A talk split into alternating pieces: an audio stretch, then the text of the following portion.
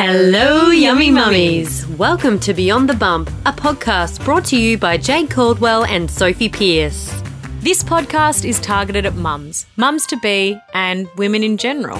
And gents, feel free to have a listen too. It's a place to have real discussions and ask real questions, no matter how hard, with honest and authentic people. The aim is to have you feeling lighter, more supported, and more understood after every listen. Now, we can't promise that it will always be kept PG, so please be mindful around little ears. Here we go. Hello, Jade. Hello, Sophie. How are you today? I'm good, babe. How are you? I miss you. I'm so good. I'm in Melbourne. I'm surrounded by family. I'm a little bit exhausted because I've done two family lunches back to back. Both days started drinking at about 11:30. Had roast beef both days for lunch. Yum. I'm feeling large and in charge, but we're good. but we are good. It's been really, yeah, just super happy to be around family. Have many sets of extra hands, but yeah, all good. Do you miss me? Um, we're not quite there yet, but um, Okay, give it another week. Yeah. That's all right. Well, I'm excited because I'm coming down to Melbourne for the first time in like three years. Cannot even believe that that is how long it's been. But I will be down in a few weeks to see all my family. So I will be full and fed and hands on Drunk deck. and- Oh, pissed as, and it'll be fabulous. so so good. What a time to be alive. Any highs or lows this week? Absolutely. So highs, it was Greta's baby sprinkle on the weekend, and we had my sister-in-law, and we had a beautiful time. I'm gonna say it on here because I have not stopped laughing about it. I was like, "How did you like? What did you think? Like, did you have a good time?"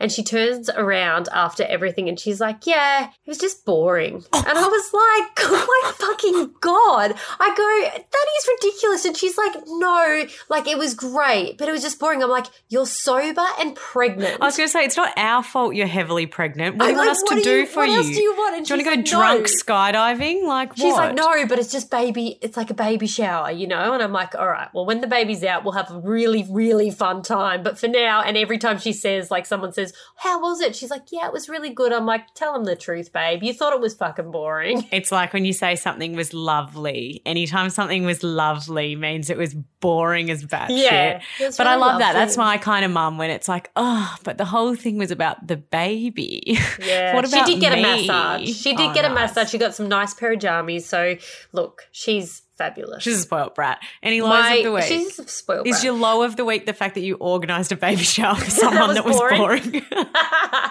no, no, that's not it. My my downfall is Cyclone Bloody Susie came along. You weren't here to see it or be in it, but our trampoline went into the wall of the house, and thank goodness it didn't smash any glass panels or anything like that.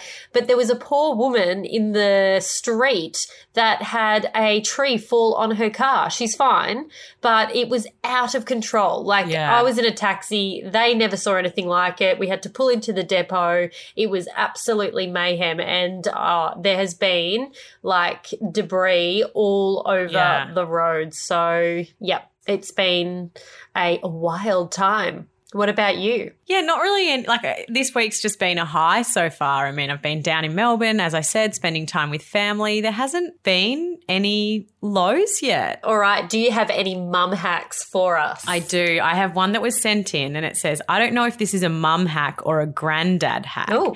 but my dad helped me fix the door to my baby's room as it wasn't closing properly. And he also stuck those little felt dots that you use under furniture to the door frame, which means that now when you close the door, it makes absolutely no sound. That is bloody genius. Because it's always as you close the door oh, that your baby wakes up. I need to pop some on my ankles to stop them from cracking. Yes. Because that's the other thing that wakes the baby up. But that's genius. I love that. Shout out to your grandpa. Good on your grandpops. All right, rude or fabulous. I haven't read this fully, so it may or may not be way too rude, but we'll just go for it.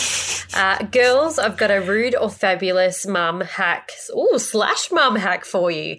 Either I'm a really horrible mum or I'm a genius. So I have a 11 month old and nearly three year old. My 11 month old likes to be rocked to sleep, and I am always getting interrupted by my three year old coming in and waking her up while rocking her to sleep. So today he was playing outside as it was approaching her nap time. I told him I was putting her to sleep, and of course he comes running in and interrupts. I finally get him out. He goes outside again, and he was playing so nicely that I thought, hmm, I could just lock the door so he can't come in again. So I actually lock the door, put the baby down in peace, and in half the time it normally takes due to his interruptions, am I a horrible mother for locking my child outside? Probably wouldn't recommend it. Or am I genius? Babe, you are fucking fabulous. Good on you. You're genius, you're fabulous. And yes, we definitely cannot No. recommend locking your toddler out of the house. Does it mean we wouldn't do it? No. Does it mean we can recommend it? No. Also, no.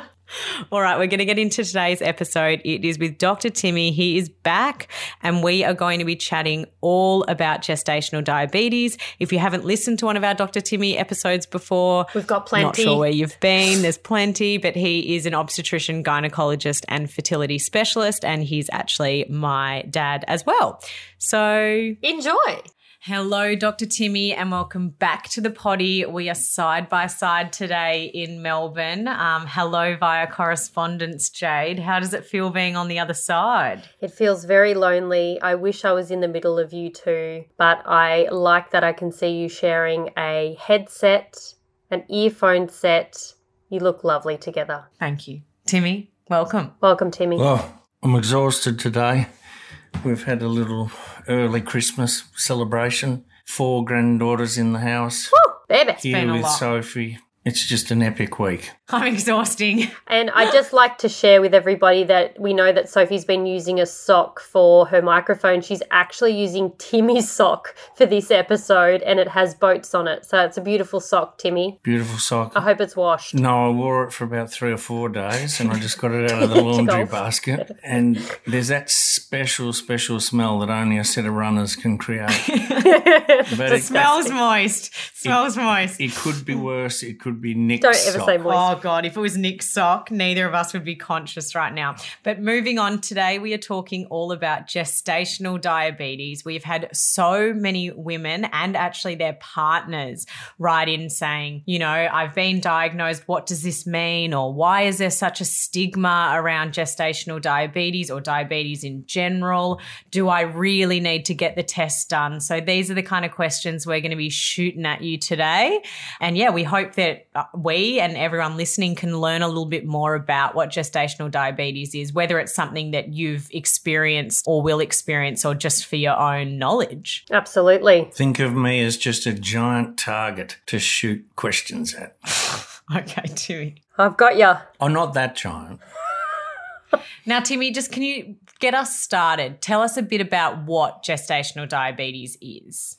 Yeah, well, let's get started with what you just mentioned this concept of the stigma of gestational diabetes, the fear of it, the whole sort of concept of it if somebody is diagnosed or worried about being diagnosed with it and, and what it means. So, gestational diabetes is a diabetic state. And as anyone, you know, knows with diabetes, you have a problem metabolizing sugar and that can end up with very high sugar levels, which can be unhealthy and might end up being treated with diet or with insulin. So just think of gestational diabetes as another form of diabetes, but clearly it's a form that happens in pregnancy. And it actually happens in about one in 10 pregnancies in Australia. So you're talking about not only a common condition, but it is not a condition that's confined to people who have a poor diet or who are overweight and in no way deserve to get it. So you could be extremely healthy coming into your pregnancy, have an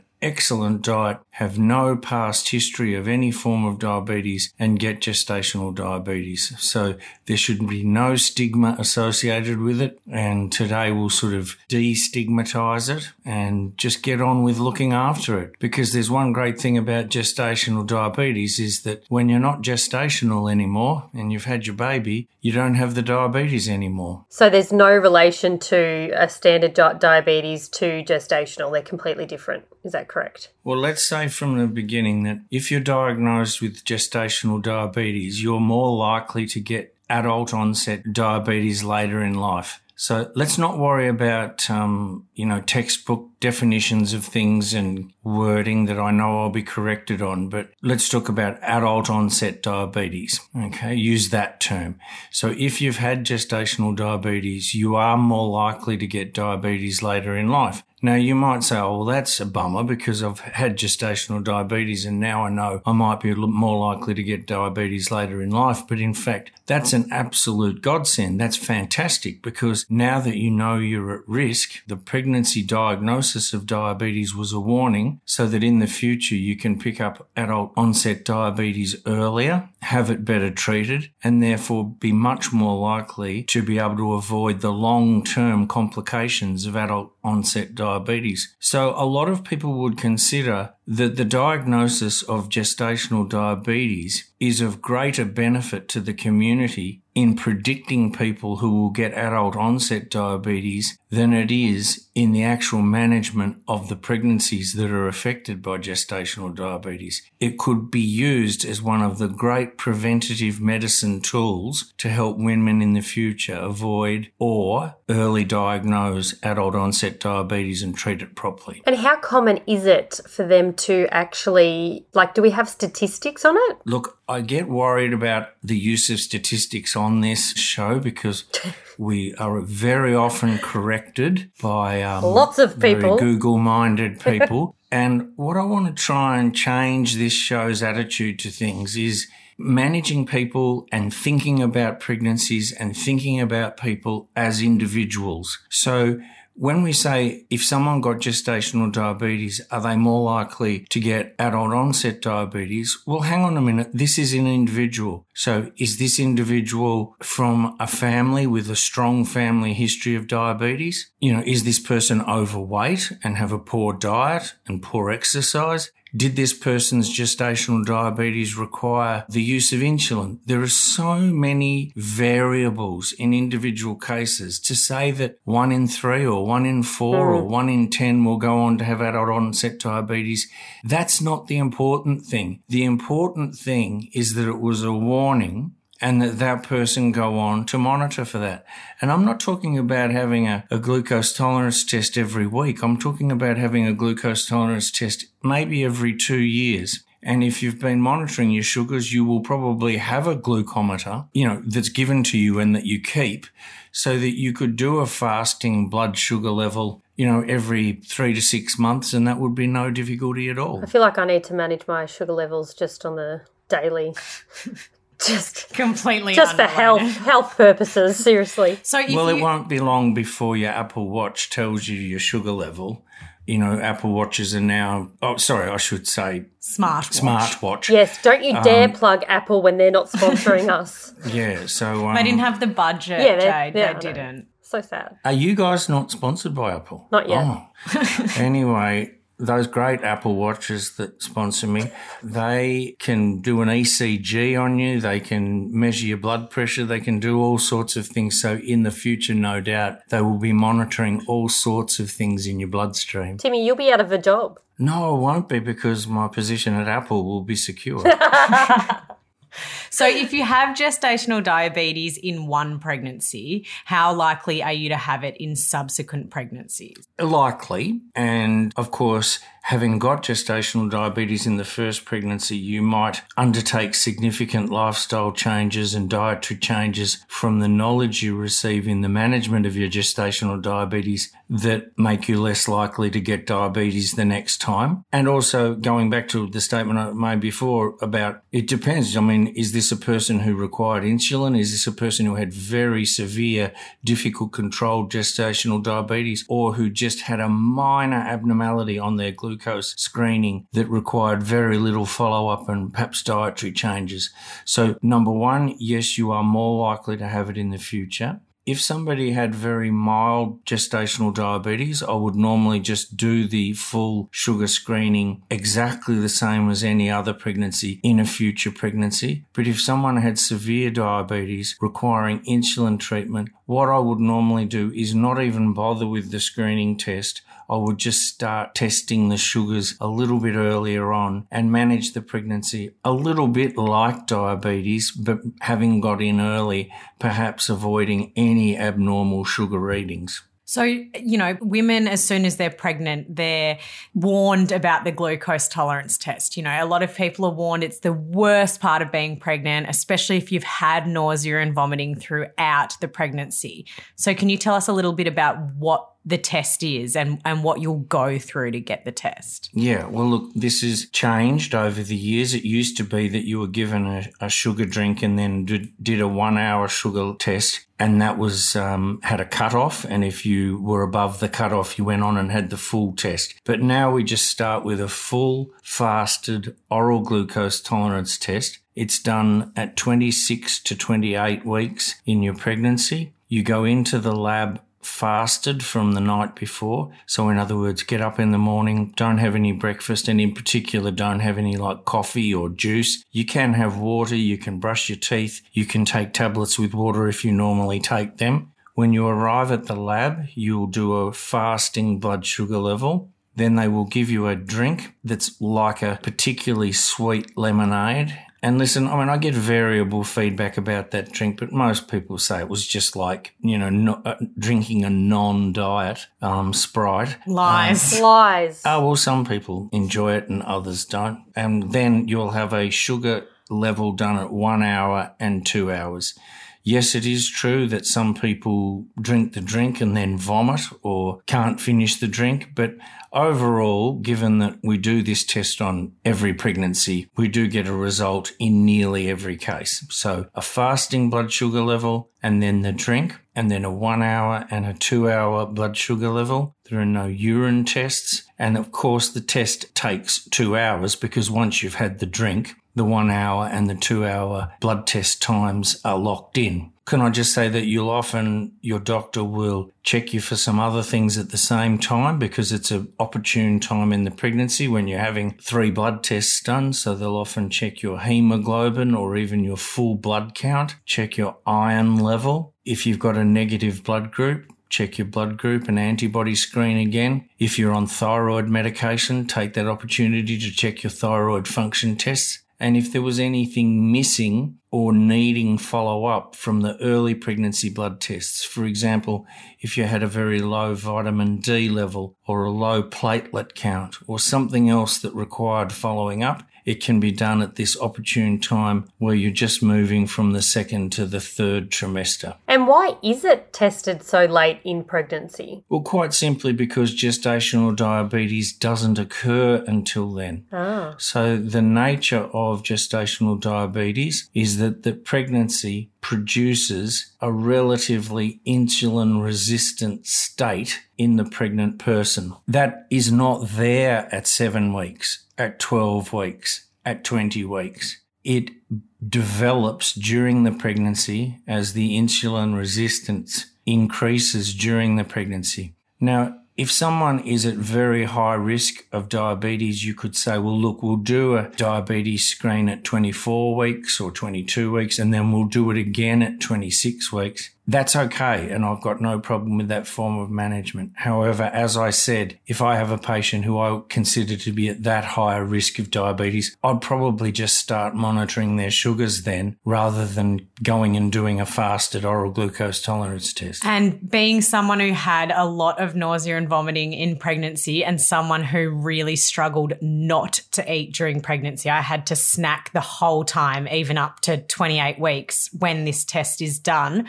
my tips would be make sure you go somewhere where they refrigerate the drink. Some places don't, and you have to drink it warm. And that is just a whole nother layer of yuck. And my second thing is find the pathology lab nearest to you that opens the earliest. So some open at like 6 a.m. So, you know, by eight o'clock, you can be eating breakfast. Whereas if you rock up somewhere that doesn't open till like 8 30, 9 o'clock, you're fasting till like 10 30, 11, which if you're a pregnant person with nausea can be pretty much impossible. And take something other than your phone to do because I feel like when I feel sick, I can't look at a screen. So, like, even a yeah. book or a magazine or listening to a podcast where you can just like close your eyes is a good thing to do because I find looking at my phone gross. How did you go with it, Jade? So I failed twice every pregnancy. I went to do it. I got so far drinking the drink that I went, nah, I can't. And then I threw it all up and it would have to go back another week. It was a nightmare.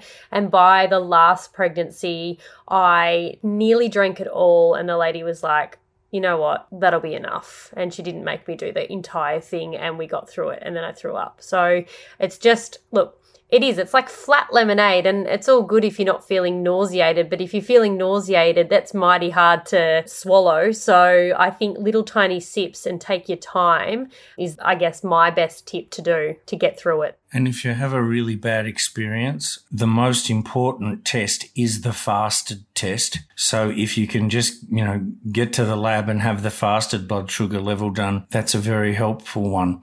Interestingly, during COVID, there was a time when there were recommendations to try and reduce people's trips to the lab and in particular not have people sitting around in a lab for two hours because you are required to not exercise and not go and do other things during the two hours. So to try and avoid people staying in the lab for two hours, there were some tactics to shorten the test. For example, doing just a fasted blood sugar level or doing a fasted sugar level and a blood test called a hemoglobin A1C, which is used in diabetes as a sort of it's like a, a measurement of what your long term sugar levels have been like. So if your hemoglobin A1C is raised, that suggests your sugars have been high. And if it's low, it suggests they've been normal.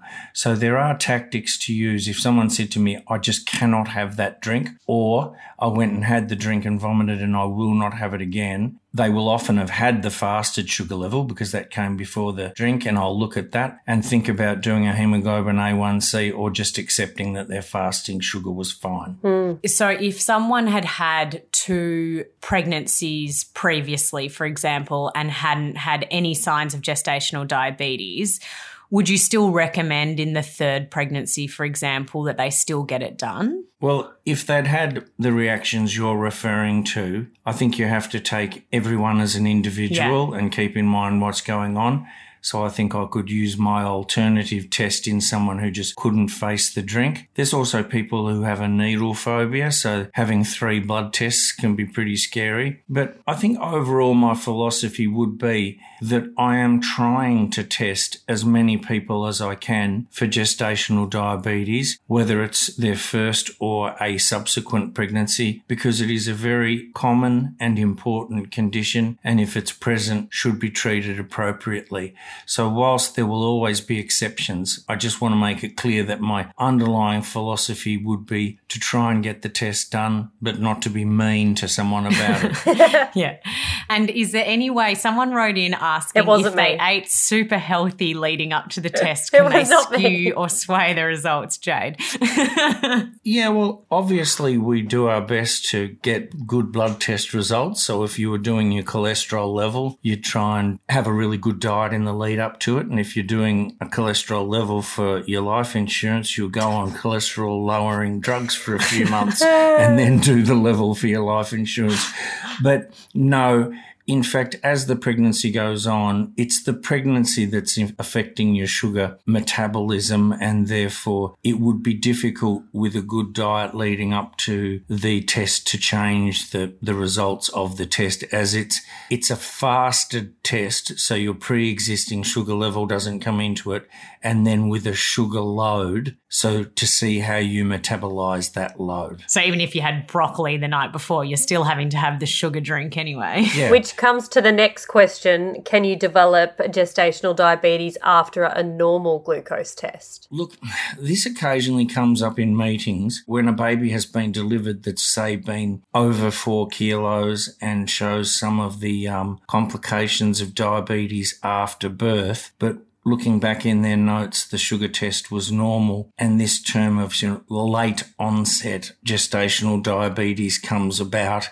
I think we should just define gestational diabetes as gestational diabetes on gestational diabetes screening and try and avoid making up new terms and new diagnoses. But I do suspect that some people who've passed the test do have some gestational diabetes later in their pregnancy and that reveals itself later on with the size of the baby and issues that occur. But let's just, you know, manage pregnancies in, in a way that accepts that every test that you do, every single test that you do in pregnancy has its limitations and that there will always be false positives and false negatives and that this test is a very good test. It's a very thorough test. It's not done in every country. There are plenty of places where glucose screening is not done, and some places where the only glucose screening that's done is to do a dipstick in your urine for sugar, looking for diabetes by seeing sugar in the urine, which, you know, probably 30 years ago was shown to have no predictive value whatsoever for gestational diabetes. And I suspect in those places, they just can't be bothered with, you know, the logistics of organizing glucose screening for everyone. So I'd call it a very good test, but every test has its limitations. So why is it even tested? Like, why do we need to know if we have gestational diabetes? Yeah. So uh, we're going to talk now about the effects that gestational diabetes could have on your pregnancy. So let's take it as already said that diagnosing gestational diabetes in pregnancy, of course, by definition, has a long-term benefit in terms of that person's ongoing health and risk of later onset diabetes. But in the pregnancy, gestational diabetes can be associated with excessive growth of the baby and then excessive growth of the baby can be related to difficulties with delivery. And I, think that's fairly self explanatory that if your baby is a lot bigger, there may be more complications in the delivery of that baby. And then after the delivery, the baby may have significant problems with their electrolyte balance and with having a very low sugar level. And indeed, babies can become very unwell post the delivery if it's not known to keep an eye out um, for gestational diabetes problems. And the other thing is gestational diabetes is associated with a significantly increased risk of stillbirth, particularly if it's poorly controlled. Now, in previous times when I've mentioned stillbirth on this podcast, I've been accused of being alarmist. Well, I'm really sorry with what misinformation other people have been given, but diabetes in pregnancy is associated with a higher risk of stillbirth. That's a fact and it should be taken seriously. And for anyone who has ever known anyone who's had a stillbirth or been involved in the management of a stillbirth or been involved in a family who's experienced that, I'm really, really sorry to say that word, but diabetes is associated with an increased risk of stillbirth. So please don't say anything contrary to me about that. If you do have gestational diabetes and you don't sort of do anything about it, are your children, do they come out bigger? Than what they would if you didn't have gestational? Absolutely. Yeah, right, okay. And is that because of the sugar? Yeah, I'll explain that. So if you have undiagnosed or unmanaged, sometimes people have been diagnosed with gestational diabetes and then don't manage it at all, don't monitor their sugar levels, you know, don't change their diet, don't do anything. So it's either undiagnosed or unmanaged gestational diabetes. So what happens is sugar goes across the placenta to the baby. The baby is exposed to long term continuous high sugar levels, which of course will mean the baby gets bigger, but also the baby, because it has a pancreas and it has an endocrine system, makes insulin to metabolize that sugar within its own body. Just like if you were given a drip with sugar in it, we'll call the umbilical cord the drip, which was infusing you with sugar, you would make insulin and you would metabolize that sugar. So insulin has a growth hormone like effect. Insulin and growth hormone are very similar in structure and therefore the high levels of insulin stimulate extra growth in the baby. And then one of the reasons why the babies become unwell after birth is right up until the moment of birth, the baby was producing high levels of insulin. Mm. And then when the baby's delivered and disconnected from the placenta and wrapped up and cuddled by mum, it's pumping out insulin, but it's not receiving any sugar. So even though it's completely contrary to what you intuitively would think that a diabetic baby would have a high sugar level, the diabetic baby gets a very, very low sugar level and that's why in gestational diabetes, because we've diagnosed it and we've managed it, we will check the baby's blood sugar level at one hour and we will make sure that the baby gets an early feed and we can talk about methods to maintain the baby's sugar after delivery to avoid it having a very low sugar level, which can be associated with some quite serious reactions, including the baby having what would be, I guess you'd refer to it as a hypo, and becoming very sick and floppy, even unconscious, even fitting. And there are other metabolic abnormalities that can occur in association with that sudden drop in the sugar infusion that the baby was receiving prior to delivery. So the diagnosis is important because even if you've been diagnosed with gestational diabetes and then done all the management that we'll discuss and kept your sugar levels perfect, after the delivery, we'll keep a really close eye on the baby to make sure it's still okay, let alone someone who has been not diagnosed with diabetes or diagnosed with diabetes and not managed it. It's even more important to be keeping a really close eye on that baby. And to clarify that, if a woman gives birth to a baby that's say over four kilos, quite often we'll manage that baby a little bit like a diabetic baby initially, just to make sure it doesn't have a sudden drop in its sugar level, a little bit along the lines of can you sometimes get diabetes after the sugar test and it wasn't diagnosed as gestational diabetes? So, does the baby, after all that, go on to be completely fine or is there a chance because they've gone through that whole gestational period of the mother having diabetes is there a chance the child will then carry that on in their normal life no the risks to the baby are the risks of childbirth being a bigger than normal baby. Right. And also the risks of the initial post delivery period where the sugar levels can drop. So if the delivery is successful and correctly managed, and the baby isn't damaged during the delivery, and if the baby's sugar levels are managed initially, the baby will readjust its insulin production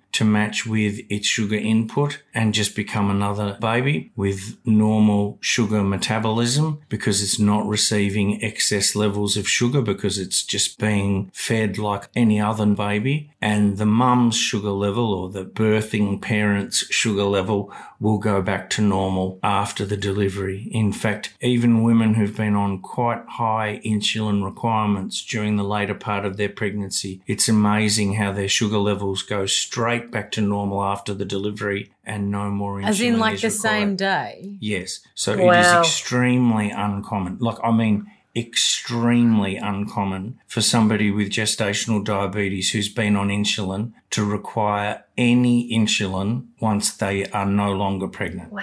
Can we go back a little bit to before there's been a diagnosis of gestational diabetes? If you were someone who was high risk, say there was a family history or you'd had gestational diabetes in a previous pregnancy or something along those lines, what can we do to reduce our chances of getting gestational diabetes? Well, quite clearly, you know, healthy diet, weight, and exercise will come up on nearly every episode of this podcast in terms of maximizing your chances for a healthy pregnancy. There is luck involved. You can have a perfectly healthy diet, weight and exercise and get gestational diabetes. But if you don't have those things, try and employ them prior to the pregnancy and in early pregnancy. As you said, if someone's had diabetes before, remember part of the management of diabetes in pregnancy is counseling on diet by a diabetic educator and by a dietitian. So if on conceiving you start to employ those practical suggestions that were made in the pregnancy you had before, then you can say, right, well, I'm just going to treat myself like I'm diabetic and I'm going to manage my diet according to those instructions I was given. Within And- the realms of what you can digest. Absolutely. well, in the first trimester, it's not going to make any difference. But Right, okay, as you approach sort of the, the end of the second trimester, when you'd normally be having the diabetes test, you can say, right, well, some of the food that I thought was good food to eat actually had a bad reaction with my sugar levels. And this is the one of the things you notice with people who've got gestational diabetes is they come along to their visit and they're very frustrated that they ate something that they thought was a really healthy thing to eat, like a salad sandwich, and their sugars went up really high. And they ate something that, you know, they went out to someone's place and ate something that they thought was quite naughty. And then their sugar levels are normal. And it's really frustrating. So you, you mentioned at the start, like the stigma of it. People Yeah. have got to be reassured. It's really complicated mm. and it's really unpredictable.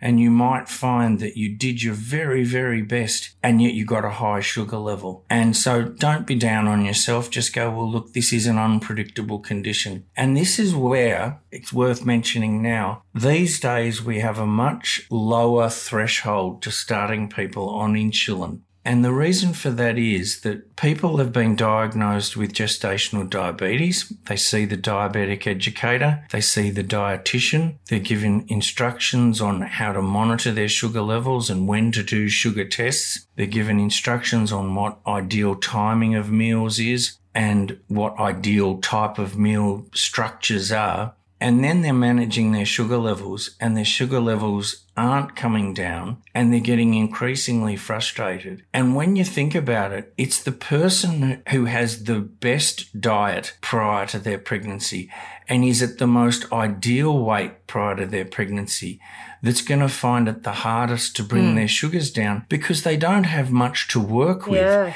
They already have a good diet. They already are eating a diet that would be recommended by the dietitian. So they're in fact the people who need insulin the most often because insulin's the only thing we've got to work with. yeah. But regardless, going on insulin can be the absolute turning point for a lot of people. And they come back to their next visit and they were absolutely terrified of needing insulin and saw that as a real like failure. And then when they're on the insulin, they say, that is the best thing that ever happened because now if my sugars are up, I speak to the doctors and team looking after me. They put my insulin level up and my sugars go back under mm. control. And so I'm now not finding myself starving myself and avoiding meals and avoiding doing sugar levels. My sugar has been so much easier to control. And interestingly, they often say they feel so much healthier in themselves with the help of the insulin to keep their sugars normal. So another message that I would want to make strongly in this podcast is if you're told to go on insulin, don't be upset. It's probably You're going not to a be the- failure. yeah. it's it's probably going to be the biggest step forward in the management of your diabetes. And when you think Not to mention stress management. Absolutely. And when you think that if you were told when you were five years old that you have diabetes. That's a lifetime of sugar monitoring ahead of you, a lifetime of ups and downs and hypers and hypos and managing diabetes. If you're told you need insulin in pregnancy, you're probably going to be 30 weeks pregnant. So you've got about eight, nine, and at the very most 10 weeks of sugar monitoring ahead of you, which will then be completely finished when you have the baby. So don't despair. It's going to be a short term, mm. annoying, frustrating thing, but it's worth it and it's very finite. So if people find it quite, you know, different what affects their blood sugars, it, it, are people kind of put on a standardized diabetic diet or is it very different from person to person? Because I'm trying to think myself, like in my pregnancy with Poppy, if I had been told I had gestational diabetes and I could only eat specific things, I honestly think I probably would have had to go on insulin because none of those things that are probably recommended would I have been able to tolerate. Oh, I'm I'm 100% sure, knowing you, that if you'd got gestational diabetes, you would have been on insulin because you, I know you have a good diet. So mm. that's where you'd be pissed off that you got gestational diabetes and going, what have I got gestational diabetes for? But one other thing that's worth mentioning is a lot of people get a lot of surprises from the diabetic education and dietitian. You know, they're unaware of the massively high sugar levels that are in bread and also in a lot of fruit. And so they are eating things that they think are good things, but that are in fact absolutely full of sugar. And dressings. So, so often they'll come back from their diabetes educator and dietitian visit no, saying like, wow, I, I actually didn't realize I was free to eat one thing and wow, I didn't realize yeah. that other thing, you know, like pasta and mm. and carbohydrates, you know, can be so full of sugar that affect my diabetes. So it can be a, quite a rewarding educational thing, and particularly if you look upon it in a positive way, or it can be a real kick in the guts. And just remember that possibly Australia's greatest athlete ever and greatest ever, you know, Olympic runner got gestational diabetes and needed insulin. So if somebody who's is one of the greatest runners and athletes in the world and I'm not saying that with any breach of confidentiality. It was in the Women's Weekly that Cathy Freeman had gest- gestational diabetes. You weren't her personal doctor. no. Um, but, but try and remember that. And, and I guess, yes, being Indigenous, she was in a risk group, but, um, you know, if you can run 400 meters as fast as her and you get gestational diabetes, I mean, that shows yeah. anyone can get gestational diabetes. Very true. It's almost an interesting experiment. Not that I would wish gestational diabetes on anyone or want it myself, but I guess a way to get to know your yeah, body and the way education. that you, yeah, force education. And I'm sure you would take so much of that then into your postpartum life in terms of obviously knowing what's kind yeah. of good for you. Well, that's the two feedbacks I get the most from gestational diabetic management is I know so much more now about what I should and shouldn't be eating. And number two, I feel so much better on the insulin. So please, if, if there's someone out there listening who's just been told they've got gestational diabetes and they need insulin, and now I've learned to say this at the very initial diagnosis. If you were ever told you need insulin, say that's great news because that's going to make this so much easier to manage. And I've, I've noticed it over the course of my career, the way insulin has been used so much more. And I think a lot of that's got to do with the fact that it's so much easier now for a person to communicate with the people managing them about their sugar levels. So they will download the results from their glucometer they will either text or email it to their doctor and then just get an email or a text back saying, you know, your fasting sugars are a bit high, increase your evening wow. insulin dose by two units.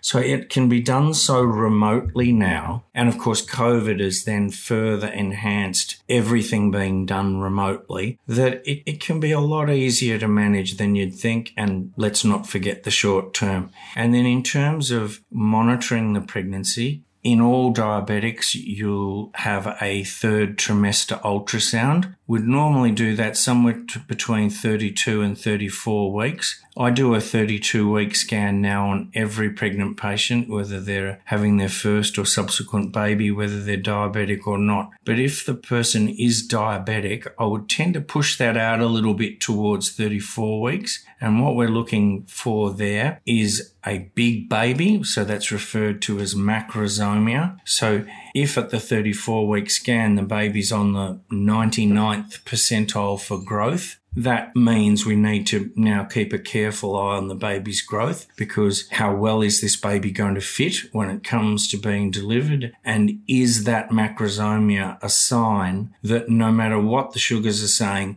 that baby is getting too much sugar because it's growing that big? And the second thing that you look for on the scan is the amount of water around the baby, which is also referred to as the liquor volume or as the amniotic fluid index. And if the amount of water around the baby is excessive, that's also a sign that the sugars have been high. So we know now that if the baby is macrosomic and has a lot of water around it, that we're going to have to more carefully monitor that pregnancy. And really, the, the greater the signs of poor sugar level management, the earlier the baby should be delivered. So if someone was on insulin, had struggled throughout the pregnancy to maintain normal sugar levels, you would tend to deliver the baby at about 38 to 39. And is that weeks. in terms of would you generally trial an induction or do they have to have a cesarean? Well- or are they encouraged to have a cesarean? I would say that the decision about when to deliver a baby and the mode of delivery of that baby takes into account not statistics for every pregnant woman in the world, but the individual management of that person. So how big is the baby? And on examination, is the head coming into the pelvis? Is the baby even head first? Is the placenta in the right position? Is, is it the person's first baby or a subsequent baby? What's the blood pressure been like? There are so many other things that would be taken into account hmm.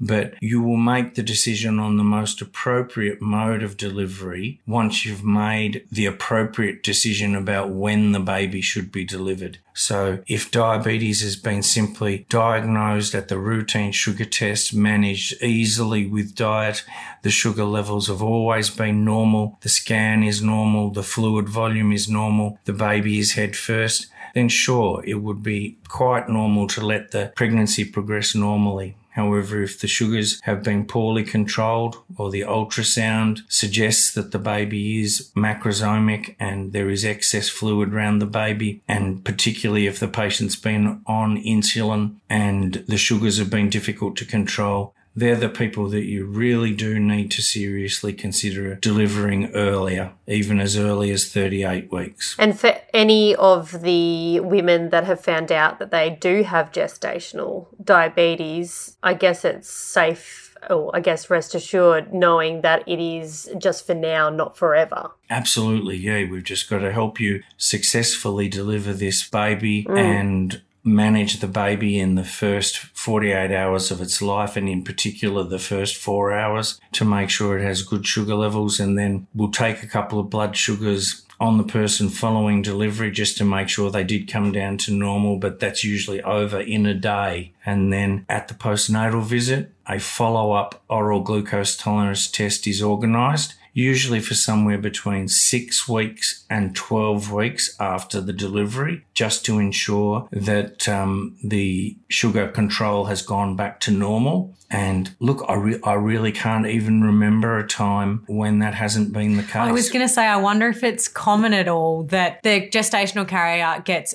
diagnosed with gestational diabetes, but then afterwards you realize, oh no, you just had diabetes?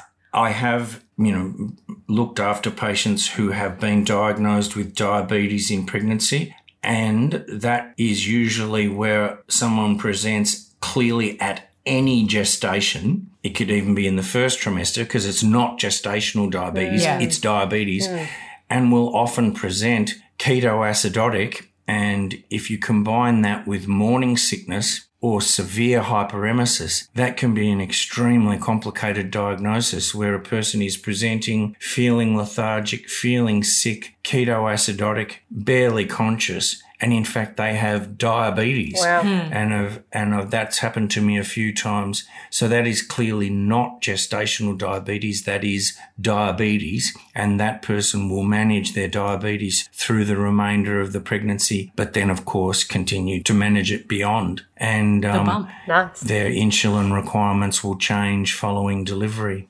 Another sign that can be a concern we said about monitoring is as the pregnancy progresses, usually the insulin requirements go up or in dietary controlled gestational diabetes, the control gets more difficult as the pregnancy gets further along. It can sometimes be seen as a worrying sign if the sugar requirements suddenly go down sorry, insulin requirements suddenly go down, suggesting that in some way the pregnancy is having less effect. Whatever it's producing that creates insulin resistance is reducing. And they're sometimes patients or, or, pregnancies that you want to watch very closely towards the end. If the insulin requirements are reducing, that that may suggest that the placental function is reducing and that baby needs to be delivered. Well, There you go. My goodness. How are you feeling, Jane? I feel you got your head around yeah, it? very informed, and also the just the importance that if you are suffering gestational diabetes, or just the importance of having a doctor check you out and have these things tested, because yeah, look, you are pregnant for nine months, and it is worth any bed rest or any medication or anything that you have to do to just get that beautiful little baby out and healthy. And the gestational diabetes, really, remember, at the most is going to be 10 weeks, possibly only two months of the pregnancy. And at that stage, we often check the iron level as well. So I'd say one in 10 patients have gestational diabetes, and about one in five have a really low iron level, which we can now offer. You're looking at two of them. Oh my god! Yeah, which we can now offer the Ferinject for, which is such a simple and much easier way of restoring someone's iron levels. So that, that sugar test and that, that test at the end of the second trimester and start of the third is a, is a really helpful test in pregnancy. Well, it's just good to know that it's worth the suffering of it because I sure as hell did not enjoy it, but I'm still glad I went through it to make sure that everything was okay. And yeah, our heart goes out to anyone who has recently been diagnosed with gestational diabetes, but we hope this has made you feel more informed, you know, less stigmatized and reminds you that hopefully it is just a very short temporary thing that you have to manage. Absolutely. Thank you, Dr. Timmy, for your time. Thanks, Timmy. Always my pleasure. I'll get back to the granddaughters. Yes, you do that. Thanks for listening to this episode of Beyond the Bump. If you enjoyed it, please subscribe and give us a review. If you didn't, good on ya. You can also follow us on Instagram at beyondthebump.podcast to stay up to date on behind the scenes and future episodes. We'll see you next week. Bye bye.